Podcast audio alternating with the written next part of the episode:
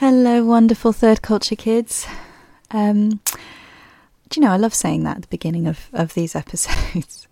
um, it feels really affirming um, that A, I get to talk to other TCKs in this way, and B, I get to tell you you're all wonderful.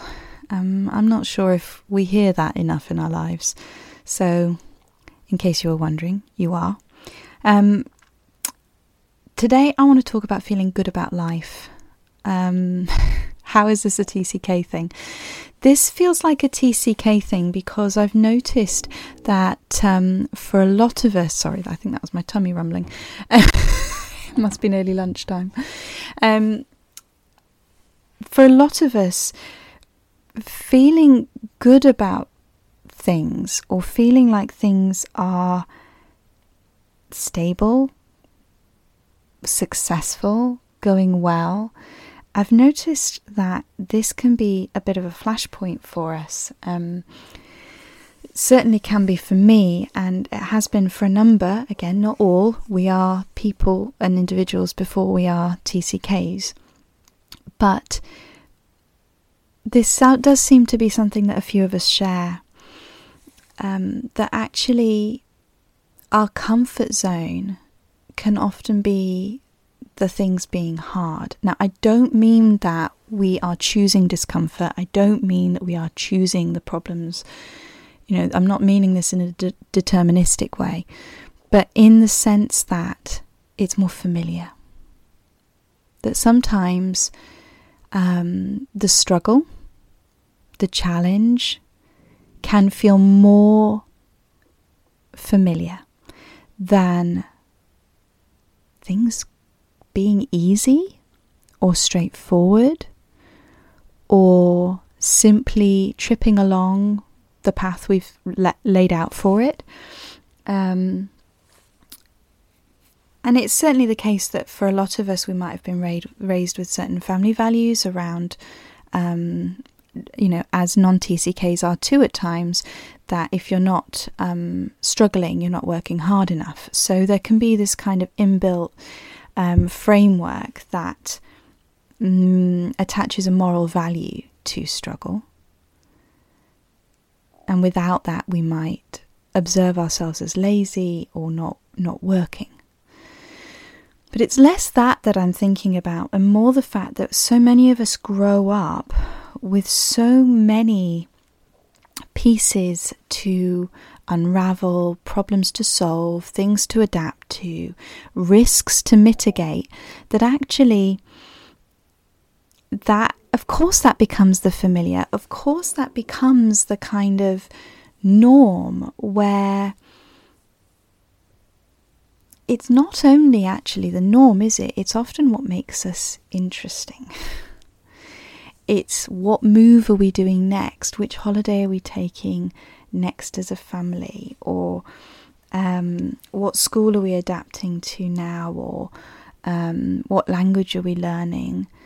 There are these kinds of um, experiences that, that, as part of our story and as part of our narrative, make us feel interesting. And this can be really nurtured in our family systems where perhaps our parents feel like the most interesting of their siblings, um, or perhaps it was frustration with what they perceived as a sort of sedentary, pedestrian kind of normal way of living back in their passport country that they swapped up for actually having a more exciting, dynamic, um, stimulating life abroad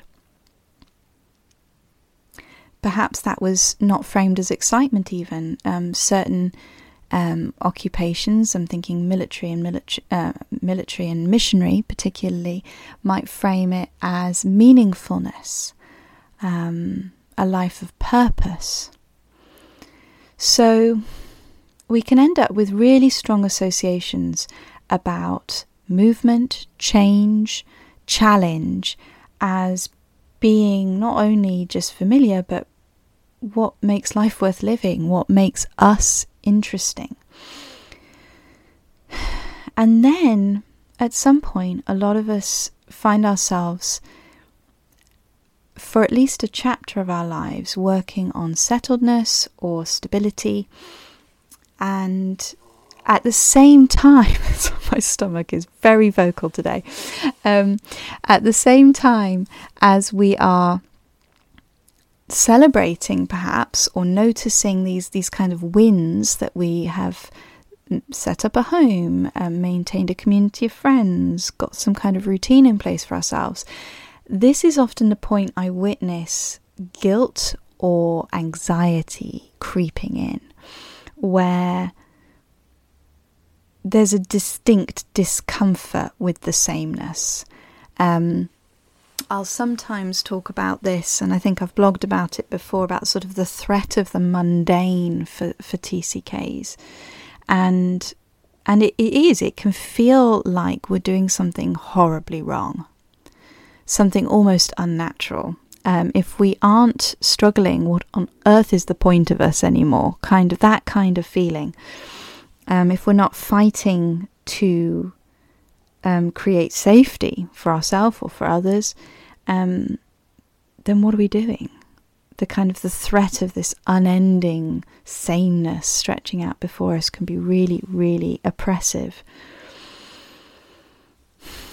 And I've witnessed this to a certain extent with relationships as well. That that a lot of us are drawn to very deep connections, um, perhaps quite close um, connections. And I'm thinking about um, the book, I think it's called Inside the Fortress um, by Mary Wertsch.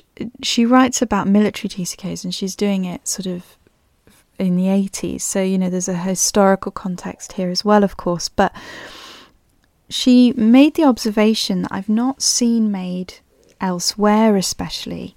Um, although I think Tanya Crossman's Misunderstood refers to the phenomena as well, where as TCKs we can learn to exchange quite deep intimacies as a form of creating connections quite quickly. So Mary would talk about this as quite transactional as a way of I'll tell you a thing, now you tell me a thing, and now we're bonded.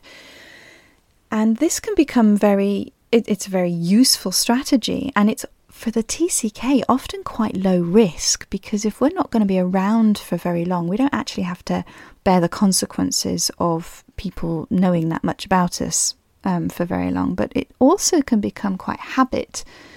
Um, a, a habit as well in the sense that we start to associate meaningful relationships with the depth of um, uh, you could call it collaborative problem solving, I suppose. I'll bring my challenges, you bring your challenges, and we'll support each other through them, which works great while you both have challenges. The minute everything starts going well, you might suddenly find yourself bored of your friendship or pulling away slightly or feeling like you don't know what to talk about anymore or simply feeling like the relationship suddenly got more shallow and less intimate.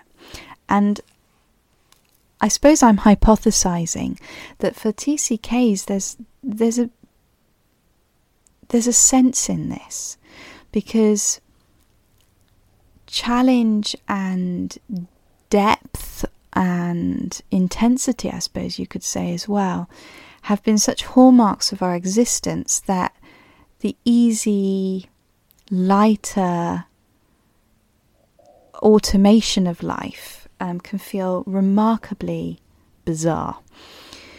However, while this can make us extraordinarily talented at dealing with hard things and that is in itself a wonderful thing. It can also lock us into a life where we don't quite achieve the peace and serenity that maybe we are also wanting. And I hear this a lot in my work with TCKs where people feel this internal tension where they want the excitement of their life and they feel the loss perhaps if, if travel has slowed down or, or, or change is slowed down. But at the same time, there's this longing for peace, and yet when peace beckons, it's really hard to hang on to. Really, really hard to hang on to. And I think for a lot of us, when, when I actually ask people, well, what does stability, settledness, safety, what does um, safe, what does a good life look like to you? There can be a certain lack of enthusiasm, shall we say, about the life they end up describing. They'll talk about what feels peaceful, and there will be a sense of longing. And when I ask about, so what does that mean your days are going to look like, there's this kind of dread that sets in.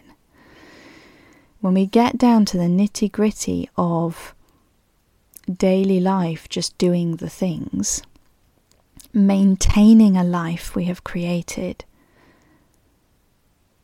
we can get a ick. We can get a real aversion, actually. And some of this is because we have developed, or perhaps been encouraged to develop, an aversion to anything associated with normalcy. Normal people, settled people, people who stay. If we have grown up desperately not wanting to be one of them, we're not going to become one of them. We're going to have an inbuilt block to making choices about our lives that would take us towards being one of them. It, it comes down to identity, right? I remember when normal was an insult, and I still flinch at the word.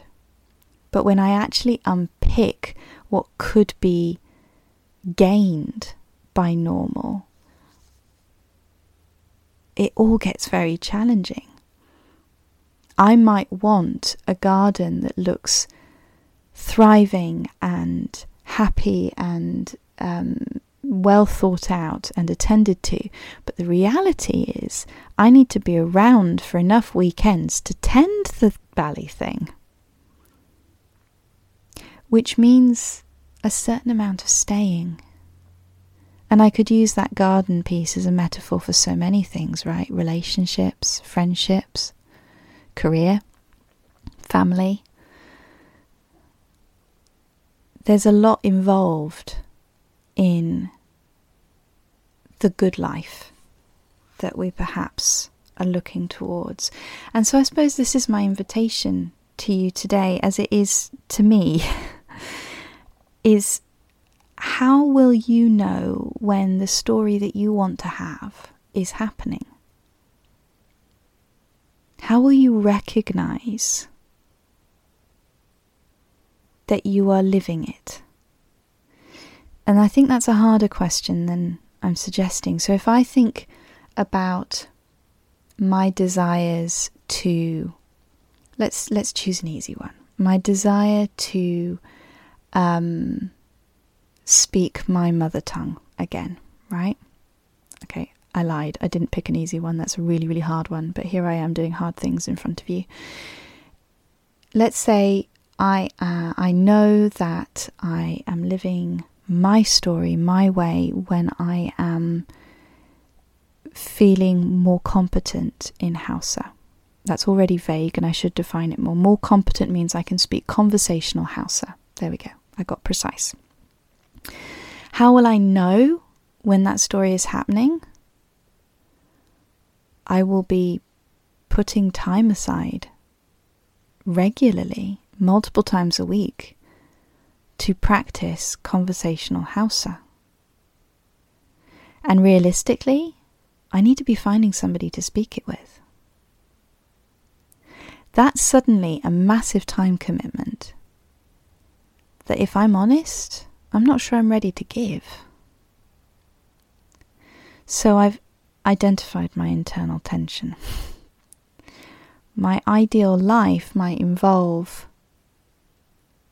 a re engagement with something that really matters to me, something that would offer me quite a lot of settledness and connection to my TCK self. But I'm going to have to be settled in a routine to get it. That's a lot. And and I can feel myself recoil from the cost that that could incur. What are those things for you? How will you know that you're doing the thing? It's easy to want more for ourselves. It can be hard to recognize when that is happening. We can live with a kind of studied discontent or eye on the next challenge. The other piece of this, of course, is how will you celebrate when you're doing it? One of the things that I've set out to try and do more of and get better at is play my guitar. I've been doing that. I've some switch has flicked and I've been able to several times a week sit down and play and sing and I can see myself improve. I'm not great yet and I'm not getting on any stage anytime soon. But I'm improving. I am a guitar player. However, am I allowing myself to celebrate that? Or am I continuing to see it as an un- incomplete identity? It's so habitual to, to hold these these identities just slightly out of reach. You know, it's that kind of that that old cartoon idea of you, you you dangle a carrot on a fishing pole just beyond the donkey's head so that no matter how far forward the donkey walks, the carrot is always slightly out of reach. And I think a lot of us can do that with ourselves, where feeling good about life can feel so unfamiliar and so bizarre that we keep it just out of reach and we don't allow ourselves to really notice and celebrate when we've arrived when we're doing it. We're doing the thing. In fact, it's very tempting for me now that I've observed that I can play the guitar regularly and I can fold that into my routine to um, stop and pick up something else because now it's a routine, now it's regular, now it's a thing. The final piece of this that I want to just flag up, I suppose, is that sometimes noticing, and this is one of the barriers to noticing, but noticing that we have achieved it, we've got our good story, is guilt. A lot of us grow up highly aware of the disparity of people's life experiences. We have a global sense of poverty, of inequality, of injustice, typically, right? And so, really sitting and kind of bathing in the goodness of our own experience can feel awful. It can come with a huge amount of guilt. Sometimes that can even tip into shame especially if the goodness is unfamiliar. So we can already be carrying this idea about ourselves, this character that we hold within our story that we don't get good things, and then suddenly we get it, and now we're doing our character wrong because we're supposed to be one of the ones that struggles. It's a massive transition to allow ourselves within our stories to transition our character into somebody who gets the good things they wanted and then gets to maintain the good things they wanted. So if you're struggling with this, you're not alone you're really not alone because I see so many of us struggling with this. It's hard for us to identify what our good life is, perhaps. It's hard for us to reconcile that arrival point with the mechanics of it, what's going to be involved in the maintenance of that. And then it can be hard for us to live with because of the guilt of it.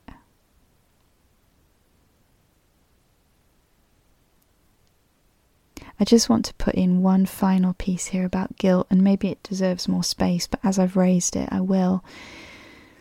There's a really useful distinction that I've come across, and I wish I'll see if I can try and find exactly where it's from to cite it properly.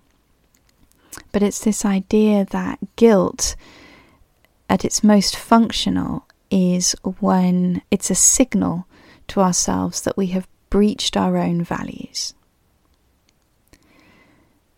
What we often feel, however, is not guilt. And not guilt is when we have a feeling of discomfort when we have breached somebody else's values. And I think for TCKs, actually, this is really, really important because a lot of us grew up so highly attuned to trying to figure out what other people's values were so we could properly, properly adapt to them that it became very important for us to register discomfort if we did it wrong, right? We needed to be able to correct for safety. But that does make us highly vulnerable to interpreting not guilt feelings, breaching somebody else's values or expectations for us, as guilt feelings, where we've actually let ourselves down in some way. They're very different issues. And very often, the not guilt ones don't require us to do anything but bear it and wait for it to pass because we're not ultimately responsible for other people's values. Thank you for listening.